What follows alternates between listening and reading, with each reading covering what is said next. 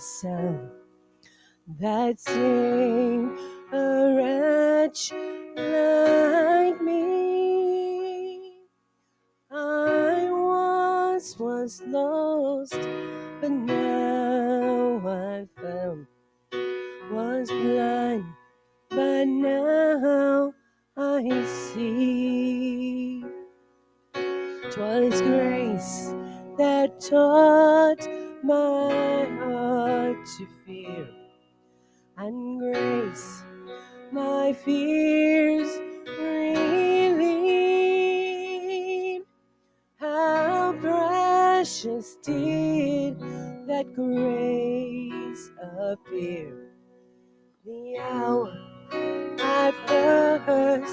first.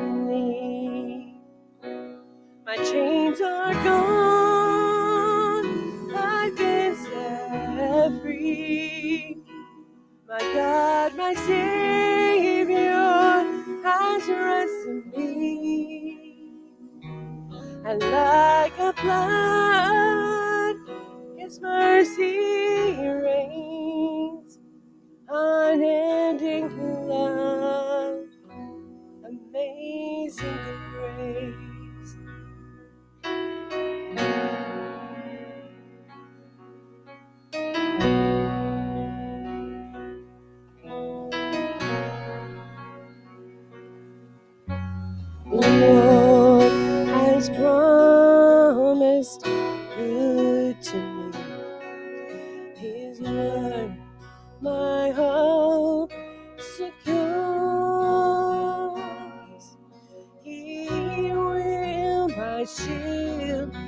and portion be as long as life endures.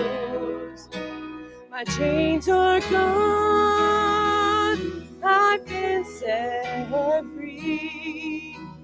My God, my Savior has ransomed me. And like a flood,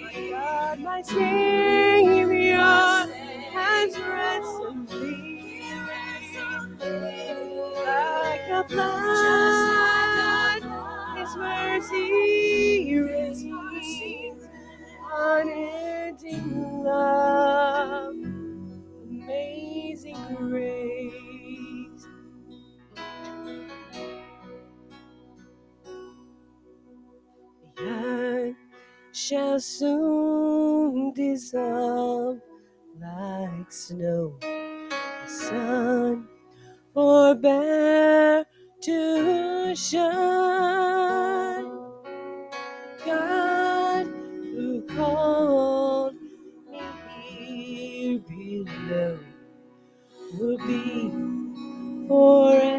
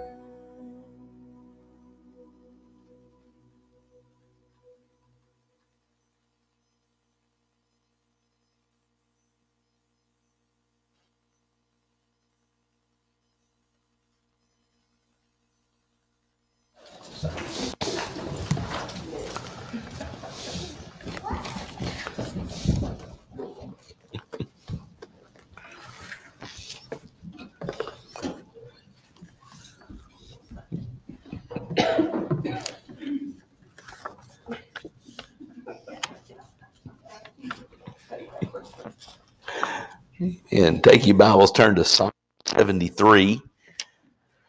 Psalm 73. You know, this week I have had so many different things I thought about. I mean, and uh,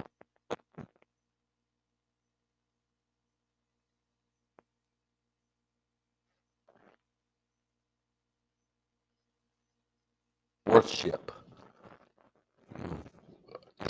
of your worship. Are you worthy to worship? Had, had something happen. Start doubting. Did I do the right decisions? And it, it it's you know we all do it. We all think may, maybe it's a choice you make, or you maybe it's even the hairstyle you picked. You know, because once you pick a hairstyle, you're stuck with it for a while. Or have you ever doubted about the clothes you wear when you've gone out somewhere? And, and all these things, you know, doubt can get hold of us. It, it's something you ever had something that just gets at you and it, it it it eats at you, it grips you, it tears you apart. You know, you don't get no rest because you're constantly thinking about it. You know, what does the Bible tell us to do? It says, bring your problems to the Lord. You know, I know how many of y'all say that said the because doubt is something you know it, it's a powerful thing. It can tear you up. It can make you sick with anxiety worry and and it's one of satan's biggest tools that he uses against us as christians because if we have doubt in our life then we don't focus on the right things and, and that uh, it, it's amazing. And I thought about it as I, as I struggled with this this week. I, am like, Lord, give me, I, I, need something to, to, to to grasp hold of to grab my doubt.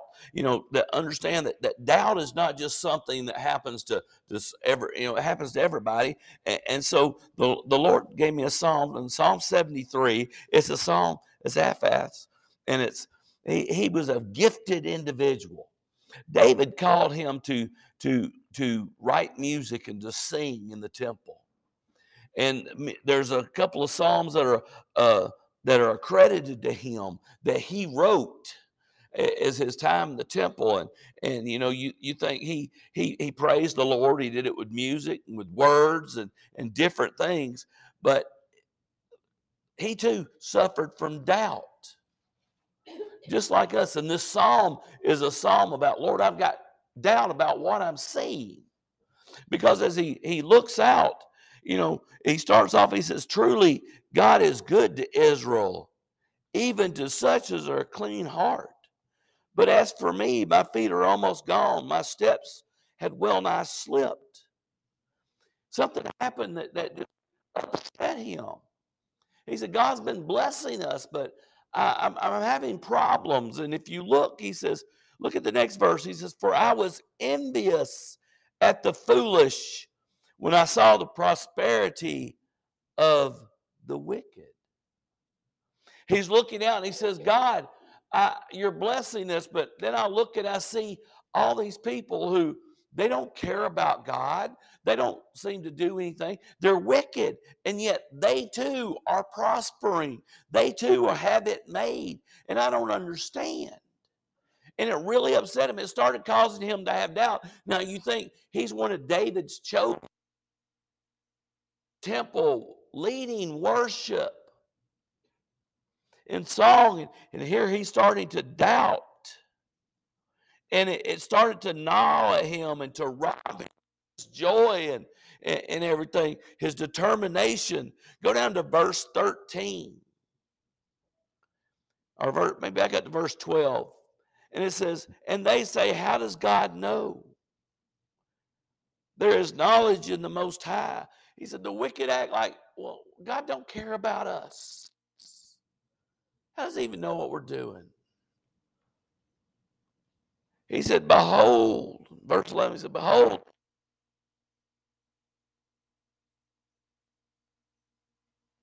barely I have cleansed my heart in vain and washed my hands in innocence. In, in innocence. He said, God, I've done what you asked. I, have I've, I've come to the temple. I've cleansed myself. I've, I've been pure in your sight. Why? Because everybody else who, who don't, they've got it made better than me. You ever had that happen? You start looking like, well, God, why am I going through something when other people who who don't don't seem to love you or care about you seem to have it made?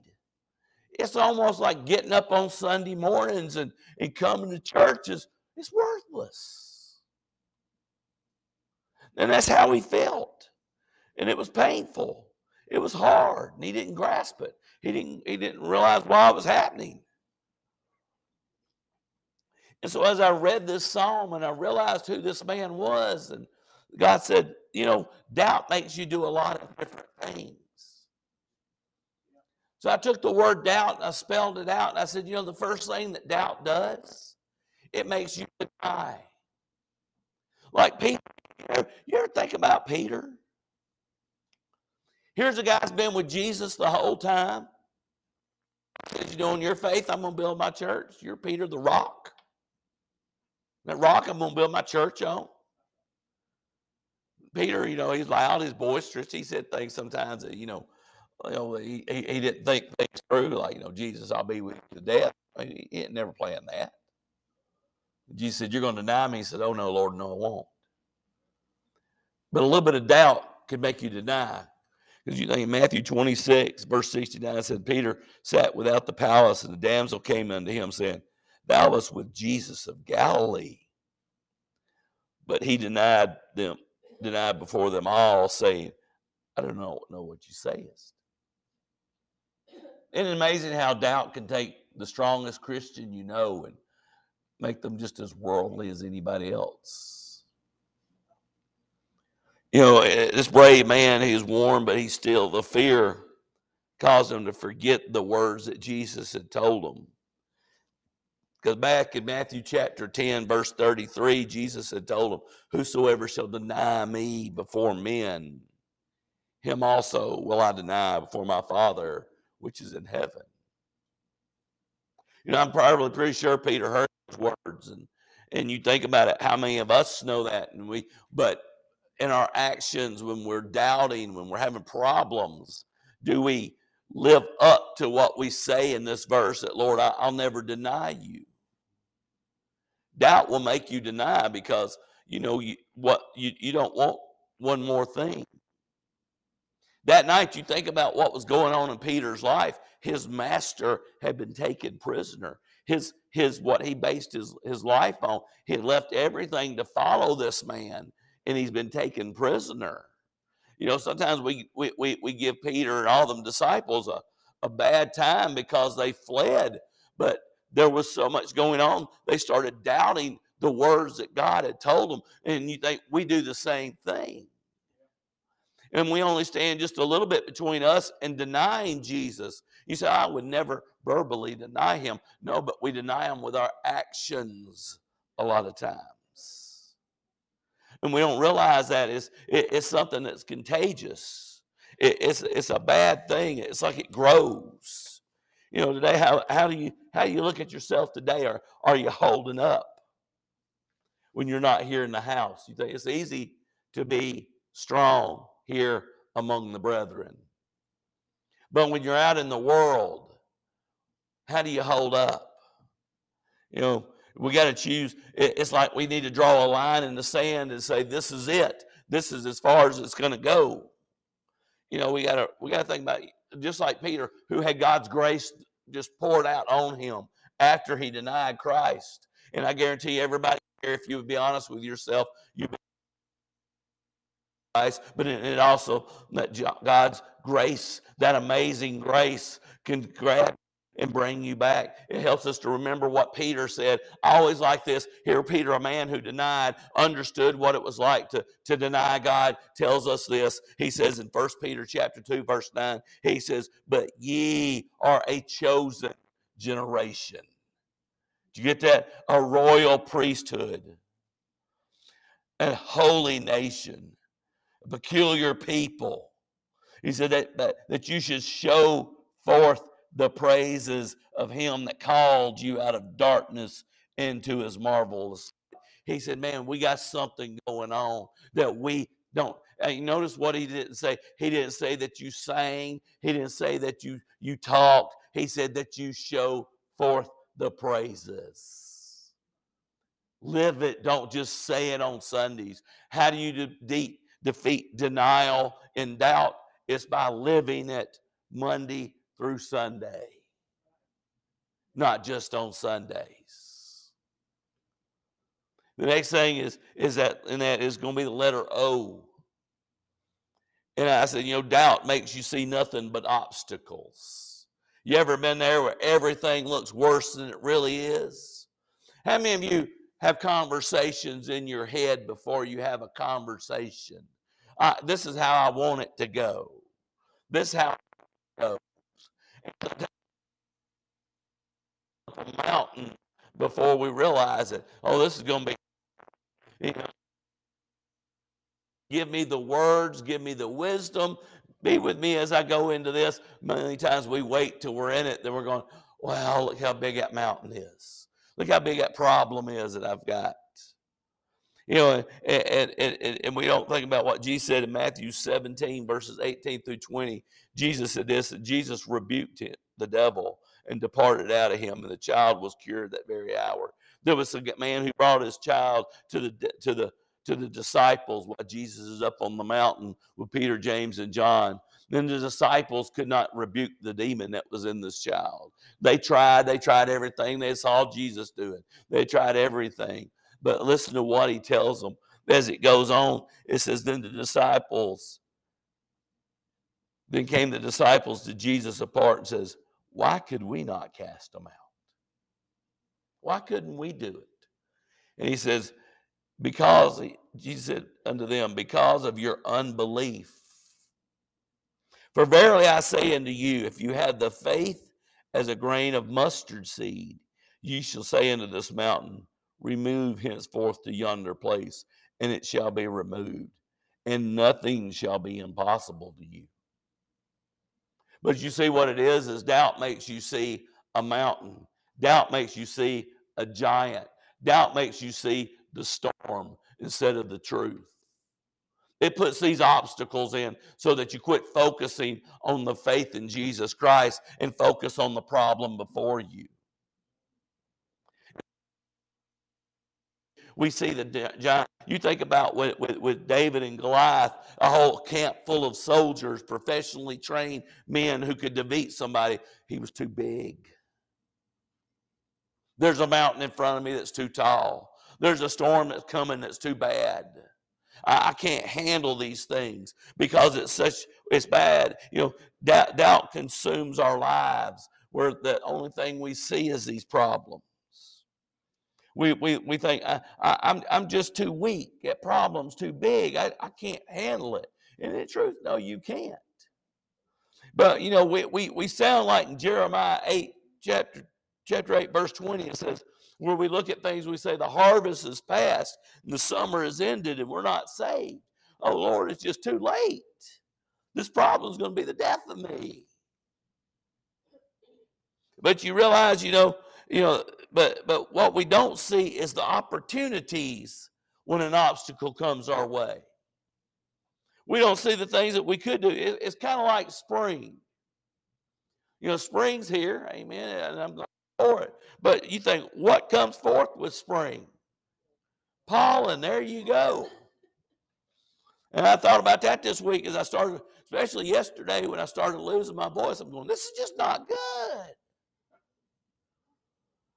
You know, but and, and not only pollen, but storms come and, and, and everything that could go bad. You know, we got to quit looking at the bad things and focus on the good things you know, the rebirth all around us, is, as Paul said in Philippians chapter 4, verse 13, when he said, I can do all things through Christ which strengthens me. You know, I'm sure when David's fighting Goliath, he didn't say, Well, I think I'm going to wait till somebody else shows up. I just don't think I can handle this big old giant. No, he said, I'm going to do it. You know, that verse 413 is easy to grasp and we use it, but you know, you really don't get it unless you you read the verses before to understand what Paul was talking about. He, he says in verse 11, he says, Not that I speak of want, for I have learned in whatever state I am, therefore to be content. How many of us could say that's us? I ain't got that. It's like I start at 13 and I don't want to go backwards because I don't want to be content where I'm at. I want everything to be great. I want the land of milk and honey. I don't want to have to cross the river to get there. I'm like the 12 spies, 11 of them come back and say, Oh, we can't. Pretty, but no, we can't do it. Listen to that verse 12. He says, I know both how to be a base and how to abound. Everywhere in all things, I am to abound and suffer need. See, then when you apply 413 to that, I can do all things. I Understand that being able to do all things helps you overcome those obstacles. Seeing where you are, saying, hey, God, you've got me here for a reason. That mountain might be high. Maybe I need to learn to climb. That storm might be rough. Maybe I need to learn how to hold on to the boat. Trust you, we're getting to the other side. That giant may look bad, but I've got the stones to defeat them because you gave me the rocks to sling, and you're going to do what I need to do because you're going to defeat my giant. You're going to get me to the other side. You're going to help me to the mountaintop. It's not me. Because you think about David, who would have thought that a, a, a, shepherd boy picking up seven stone, he picked up seven, he only needed one.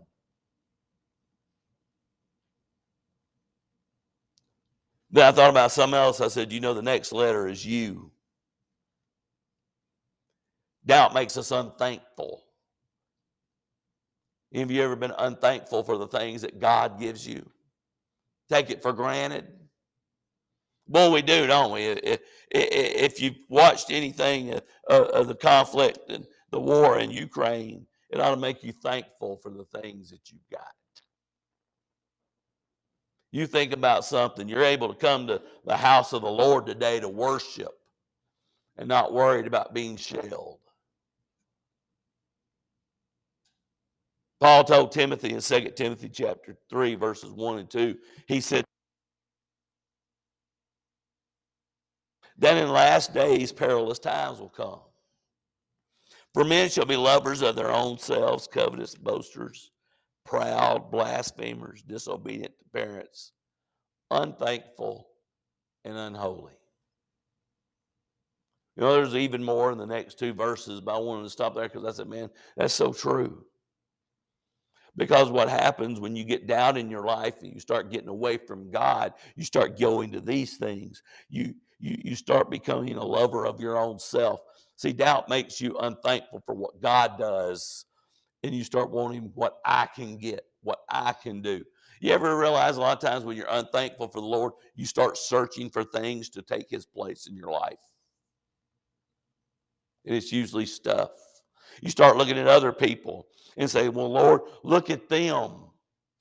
See, that was what Asaph was doing. He was looking at the wicked and he's saying, But Lord, They've got everything, they've got it all.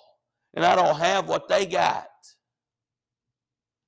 Eh, you're not thankful for the things that God gave you. They're boasters, they said. And that's what the problem was. These wicked were saying, Look at what we've done. We didn't need God. Proud, blasphemers, disobedient. Most of all, we become unthankful. So I got here's a here's a simple question. See if you're thankful. Why are you here today? Why are you here in God's house today? Are you here to worship? Did you come here to get close to the Lord? Jeremiah 33 3 says this. He says, Call upon me, and I will answer thee, and show thee great mighty things which thou knowest not. How many of you came today say, Lord, show me? Open up my eyes. Lord, I've been unthankful for the things of my life. You realize the main reason why we ought to be here, even if you ain't got nothing to be thankful for, is this. Philippians chapter 2, verse 9 and 10. Wherefore God has exalted him and given him a name above every name, that at the name of Jesus every knee should bow of things in earth and things in heaven and things under the earth. We ought to just be thankful that we have a Savior. That's why you should be here today. You should be here because of Jesus. I want to be closer to Him. I want to know more about Him. I want to worship him because he's worthy of my praise. He's worthy of my time. He's worthy of everything I can give. Quit being unthankful. Today, you need to ask yourself what's the most important thing in your actions? Hebrews 13 15 says this By him, therefore, let us offer the sacrifice of praise to God continually. That is the fruit of our lips, giving thanks to his name. How many of you have thanked him for allowing you to come today, or to watch today, or just to be part of today? Next letter is B. Doubt left unchecked brings bitterness. You ever met a Christian who's bitter? You trace it back, there was doubt in their life somewhere. Maybe they didn't get the answer they wanted.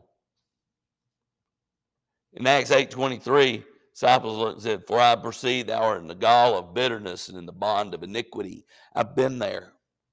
I was mad. I was upset. Things didn't go the way I wanted started doubting, started having problems, and it just it it, it builds. It builds.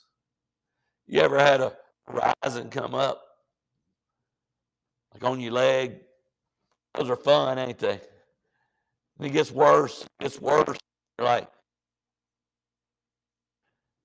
isn't it amazing? One little bee spot, you can touch it and it feels like somebody shoved a, through you. Well, see, that's what bitterness does. Left unchecked, it gets worse and worse. Before long, that's all you think about it. You're bitter and you're mad, you're upset. You never smile, you're never happy. You know, but you realize something? God's bigger than any of your bitterness. He's bigger than any problem you got. And I think sometimes we forget that. You know, Proverbs 10 12 says this it says, hatred stirs up strife. Get that? Hatred stirs up strife, but love covers all sins. See, and that's what's so good about our God. God loves you even when you're mean, even when you do stupid stuff, even when you make mistakes. He even loves you when you doubt him. He didn't quit loving Peter because Peter denied him. He didn't quit loving Thomas because Thomas doubted he was alive. He still loves you when you make your mistakes. And that's why he's there with that amazing grace saying, hey, all you got to do is come back. Come back. I'll come get you if I have to. I'll leave the 99 and come to you because I love you. You know, there's no bigger love than his. In Romans chapter 8, 38, Paul understood this. You think Paul's under house arrest as he writes this, and he says, Who shall separate us from the love of Christ? He's chained to two soldiers, and he says, Who's going to separate us from the love of Christ? Shall tribulation, shall distress, persecution, or famine? or nakedness or peril or the sword. All these things you think are horrible ain't going to separate you from the love of God. He says, as it is written, for thy sakes are we led all day long. We're counted as sheep for the slaughter. He says, basically, get this. We ain't got nothing that, that, that they can't take from you. God still loves you. Because he said, Nay, and all these things are more than conquerors. Not because of who you are, not because of what you did, but because of through him that loved us. Then he says, I'm persuaded that neither death, nor life, nor angels, nor principalities, nor powers, nor things present, nor things to come, nor height, nor depth, nor any creature shall be able. The, the choice, though, is which way do you turn? Do you turn towards doubt and all of its problems? You know, in Isaiah chapter verse 2, it says this between you and your God. and your sins has hid his face from See, doubt is a sin. And the longer it's in your life, the longer you and the Lord start having problems. You put up things between you and Him as not to see Him, as not to hear Him, as not to listen. And it becomes a choice. See, because the whole time you're doubting, God's trying to get your attention. But a lot of times it's easier to follow the, the, the bad way and just say, God, it's your fault, or Lord, I don't understand.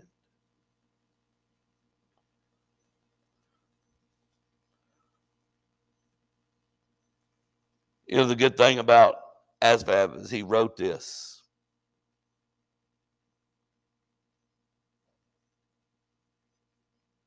He wrote in, in verse 14, he says, For all day long I've been plagued and chastened every morning. It's bothered me, he said. If I say I will speak thus, behold, I should offend against the generation of thy children. When I thought to know this, it was too painful for me. This doubt was gnawing at him. But listen to verse 17.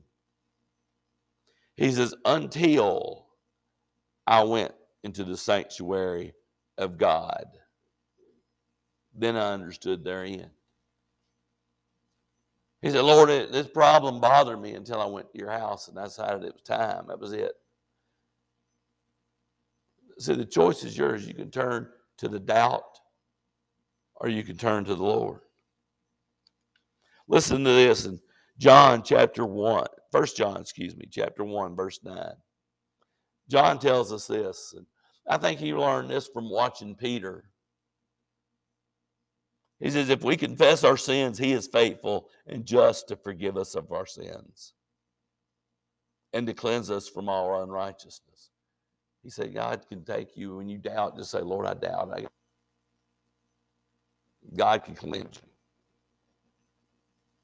You see, he, uh, he remembered the words of Jesus and he wrote them down in John chapter 14, verse 23. And I'm going to close with this. And Jesus answered and said unto him, if a man love me, he will keep my words. And my Father will love him. And we will come unto him. And we will make our abode with him. See, that's the great thing. When you doubt and you give it to the Lord, he says, I'm still right there with you. I'll never leave you nor forsake you. Sometimes we run off. So, which way are you going to turn this morning? Every head bowed, every eye closed. Heavenly Father, as we come to you this morning, humbly and approaching the throne of grace, Father, I pray that you, you, you draw us closer. Lord, I know that many of us go through things that cause doubt in our lives. And Lord, doubt can just be like a cancer, it slowly eats away at you. Before long, you find out I'm sick there's a problem. So, Lord, I pray this morning, whoever is going through a time of doubt in their life, give them the strength that they need to see you, to quit focusing on the obstacles, quit being unthankful, quit being bitter, and turn to you. So, have your way during this invitation. In the Lord's name I pray. Amen. As you stand to your feet as we sing page 113. 113. The altar is open.